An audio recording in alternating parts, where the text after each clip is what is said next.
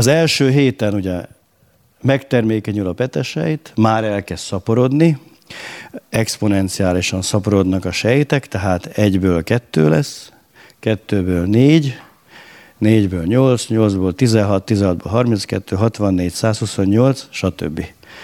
Először zigótának nevezzük ezt, hogyha elmondok egy pár eh, ilyen szakifejezést, majd eh, ez egyébként a legtöbbször a petevezetékben történik. Tehát a megtermékenyülés nem az anyamékben, nem a hüvelyben, az végképp nem, hanem a petevezetékben ugye úgy működik, most én, én képviselem mondjuk, tegyük fel a, a, a, az anyaméhet, az van középen.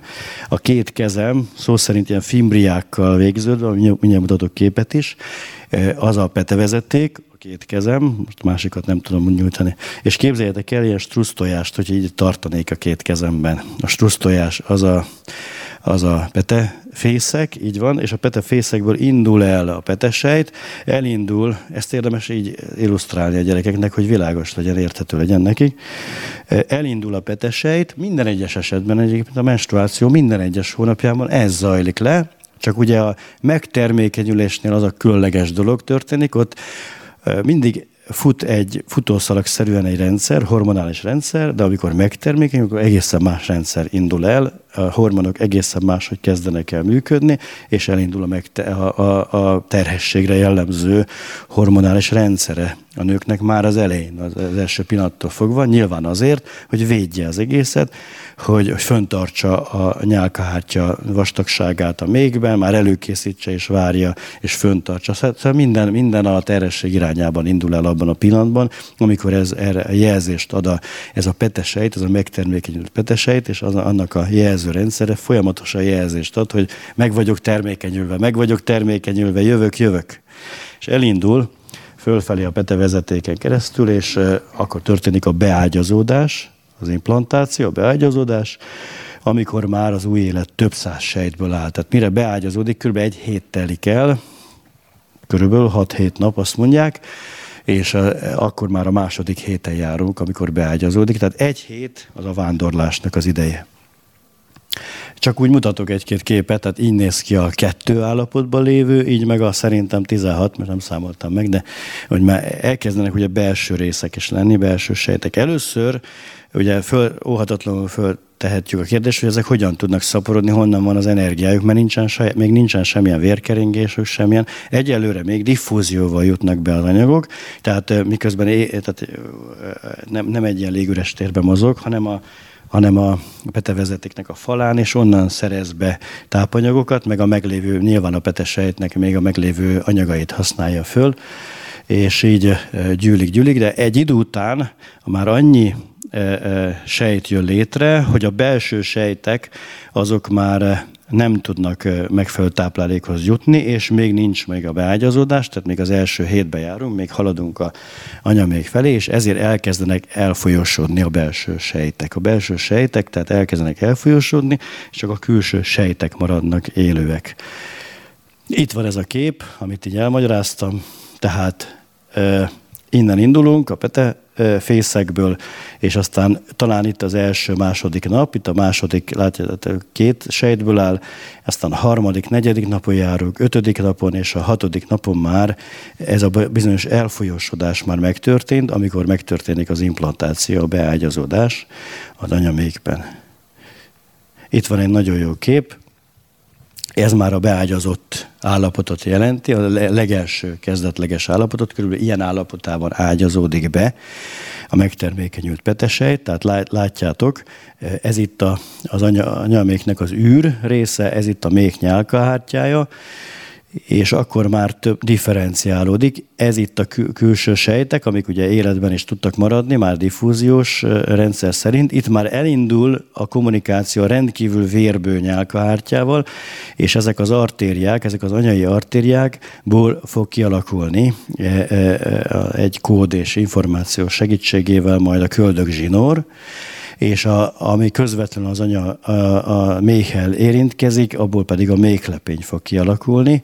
Tehát ezek már itt, ezek a kezdemények már rögtön az elején a beágyazódás első pillanataiban vagy óráiban megtörténnek, és látjátok, hogy kétfajta üreg jön létre, létrejön egy úgynevezett peteburok, és létrejön egy magzatburok, és itt pedig van ez itt, ez itt a magzati lemez, tehát ilyen lemezszerűen kezdenek el rendeződni a sejtek itt belül, és igazából e, ezekből lesz, aztán ezekből kezd el kialakulni, elindulni a magzat. Tehát nem az egész sejtből, hanem látjátok, már kialakítja a szervezet, már kialakítja az egész rendszer e, azt a belső részt, hogy, hogy egy vízben legyen, azért, hogy, hogy a felületi nehézséget, illetve, hogy mondják ezt a az agy is így működik, az agy is vízben van, így víz alatt tuszkálunk az agyunk, azért, hogy sokkal könnyebb legyen, nem bírnánk ez 1,6 kilót, ebbi csak lenne a fejünk, de így szerencsére csak mindössze azt hiszem 100 gram, 80 gram, 100, 120 gram, ha jól emlékszem, az agyunknak a nehézség, ezért simán bírjuk, mert a felhajtó erő megvan. Köszönöm, a felhajtó erő eszembe jutott. A felhajtó erő van, és ugye a magzatot és a felhajtó erő tartja és tudja lebegtetni, hogy az jóval kisebb súlya legyen, és ne nyomja meg. Hát persze az anyuka ebből egy idő után már azért érzékel az egész magzatot természetesen, vizestől és mindenestől, magzatvizestől, de a felhajtó erőnek köszönhetően egy, egy tompítja is, tehát ez egy ilyen lengéscsillapítóként is funkcionál, védelemként is funkcionál, nagyon sok funkciója van. Még egy dologot hadd mondjak, hogy itt ebben a stádiumban, amikor beágyazódik, egyrészt elrejtődik, de elrejtési folyamat is zajlik, ugyanakkor, mert ki is alakít már a szervezet, illetve a ez az egész rendszer, a megtermékenyült petesejt egy, egy, egy, egy védelmi rendszert, hogy megvédje magát az anyai szervezettől, az anyai sejtől, mert idegen. E, ami vér kialakul benne, az az anyai vértől független és idegen. A köldögzsinórral ugye kommunikál, e, a köldögzsinór és a placenta méklepény, a méklepényben az anyai vér van, a köldögzsinórban a, a, a magzati vér van, és a kettő abban a bizonyos portán találkozik, és egymásnak átadódik az oxigén. Ezek lehetnek egymást kicsapó és kiütő ö, ö, ö, vércsoportok is akár. Tehát ez is lehetséges, hogy külön vércsoportok túl lehet a két, kettő, tehát nem kötelező, hogy legyen. Simán szét kell választani, és külön kell választani az egészet. Tehát, hogy lássátok, hogy ennyire egyedülálló, hogy egyszerre ben, muszáj, hogy ben legyen kilenc hónapon keresztül, de muszáj védeni is magát az anyai vagy idegen behatásoktól. Ez azért jó ezt, ezt gondolni, hogy a természetben mennyire profin ki van alakulva. Nyilván a legtöbben várják és szeretnék a gyermeket, de mégis védeni kell kilenc hónapon keresztül az anya szervezetétől. És mit csinálnak, amikor ugye abortuszt követnek el? Idegenül, idegenül beavatkoznak, és az ellen már nem tud védekezni, mert olyan drasztikus és olyan mértékben próbálják be, e, e, beavatkozni. Tehát e, ezzel is össze lehet kapcsolni, hogy a szervezetben milyen profi összehangolás van. Az első 12 hetet nézzük meg. Harmadik héten járunk. Épp, hogy eltelt egy hét vagy másfél hét, hogy beágyazódott a, ez a petesejt, már látjátok, hogy egy, egy egyre bonyolultabb rendszer jön létre, és már elindul a vérsejt termelődés, pontosan azért, mert nagyon jól tudja, hogy így tud fönnmaradni, hogyha saját vérsejtjei, saját vérrendszere, vérkeringése van, és azzal a táplálékot azzal tudja bevinni magában, tehát az első között kezd el ezen dolgozni a magzati rendszer, és és látjátok, hogy az egész, sőt, bocsánat, azt mondtam, mert a méhlepény is a magzaté, ezek szerint? Ezt majd akkor a lepény is a magzaté. Így van, tehát a lepény az, az még a magzaté, és a, a lepény és a köldögzsinór az együtt a magzatot képviseli. Így van. Szívkezdeményben esetenkénti izomlüktetések már a 18. napon felelhetőek, tehát van egy szívkezdemény, itt még majd mindjárt mutatok egy képet, egy picit érdekesen néz ki a magzat, még nem ilyen kis aranyos kisbaba formában, hanem, hanem máshogy néz ki, de nem kell megijedni, gyorsan átalakul, és nagyon szép magzattá válik. A szemek már elkezdenek kifejlődni, picit ilyen nagy, nagyok, aztán utána arányosan elkezdenek alakulni. E, az idegrendszer alapjai a 20. napon. A 20. ez a másik nagyon fontos terület, a vérkeringés mellett az idegrendszer. Ezért is ugye a, a korai első trimeszterben való behatások nagyon kritikusak, hogyha valami olyan fertőzés vagy bármi történik, akkor leggyakrabban az idegrendszer tudja e, bántani, vagy megzavarni, mert itt van a legkritikusabb pontja, amikor még a nagy része fejlődik az idegrendszernek. És a szív a 21. napon elkezd már ritmusosan dobogni. Az első szív, ritmusos szívdobogásokat a legkorábbi e, felvételeken, ultrahangos és minden speciális vizsgálatokon a 21. napon már felfedezték, tehát három, harmadik hét vége felé járunk. Így néz ki egy három hetes magzat. Boldogok voltak az evolucionisták, amikor ezt látták, ezt a képet, hogy fú, végig megy a, az, a, a, a törzsfejlődés mindenféle szakaszán, mert van neki farka, meg eh, mit tudom én, eh, hüllőhöz hasonlít, meg ilyen hülyeséget mondtak. Ez volt a 80-as, meg a 70-es években, aztán már 80-as évek végén már mondták, hogy ezt felejtsük el, ezeknek mind-mind külön funkciója van, eh, tehát ez, ez már rég megdőlt ez a, ez a, ez a nézet. Kétségtelen, hogy még nagyon furcsán és gnomul alakulnak, vannak, de hát ezek napról napra változnak és alakulnak, teljesen emberi formátként és formát vesznek föl. 24. napon már rendszeresen ver vagy dobog a szív, ahogy mondtuk, az új élet törzsén már 40 e, izompár kifejlődik a 28. napon, tehát elindul a vázizomrendszernek és a kialakulása, csontok is e, természetesen, izom és csontok. A 30. napon 5. héten rendszeres vérkeringés, az érrendszerben fül és az orr fejlődése is már egyre látványosabb.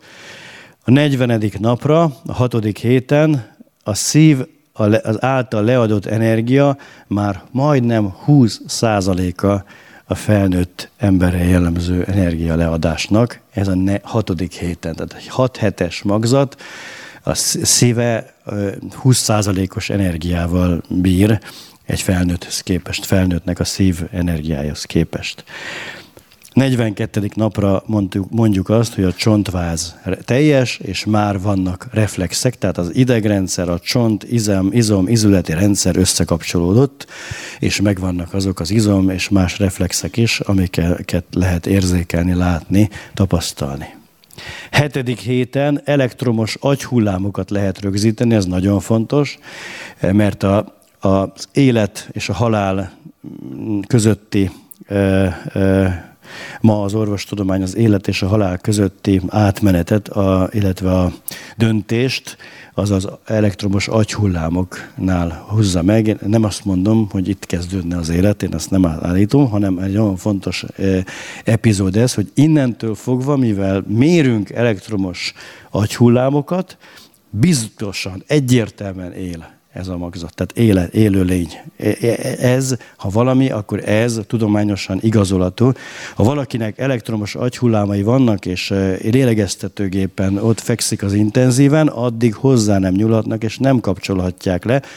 Csak akkor, hogyha megszűnnek az elektromos agyhullámok, utána egy háromfős bizottság összeül az orvosok között, akik kezelték, és döntést hoznak, és legalább kettő egy arányban kell döntést hozni, hogy, hogy halottnak nyilvánítják az illetőt azért, mert elektromos agyhullámokat nem észlelnek. A 43. napon már van elektromos agyhullám, hetedik hétről beszélünk, ami világosan és egyértelműen mutatja, hogy él a magzat. Az agya működik, kommunikál, elkezd a tudat, elkezd a elkezd az agyi működés elindulni. Gondolkodik, hát eh, természetesen először csak nagyon kezdetleges, nem tudatos, nem kezdetleges, de mégiscsak működés van, működnek az agysejtek.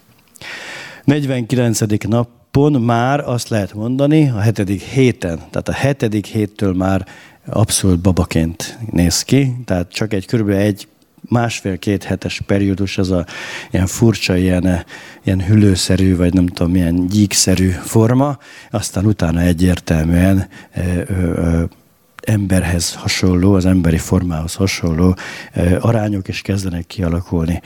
Már készek az ujjak, lábujjak, fülek a 49. napon. A 8. héten, és ez, ezt jegyezzétek meg, a 8. héten egyértelműen bizonyítható, hogy minden szerv működik Azért fontos ez, mert ugye a 12. hetet határozzák meg, de nem tudom mi, mi alapján. Fogalma sincs, hogy a 12. hetet honnan vették. Valószínűleg 12. hét az első trimester vége talán, és ezért találták ki, körülbelül még nem is teljesen.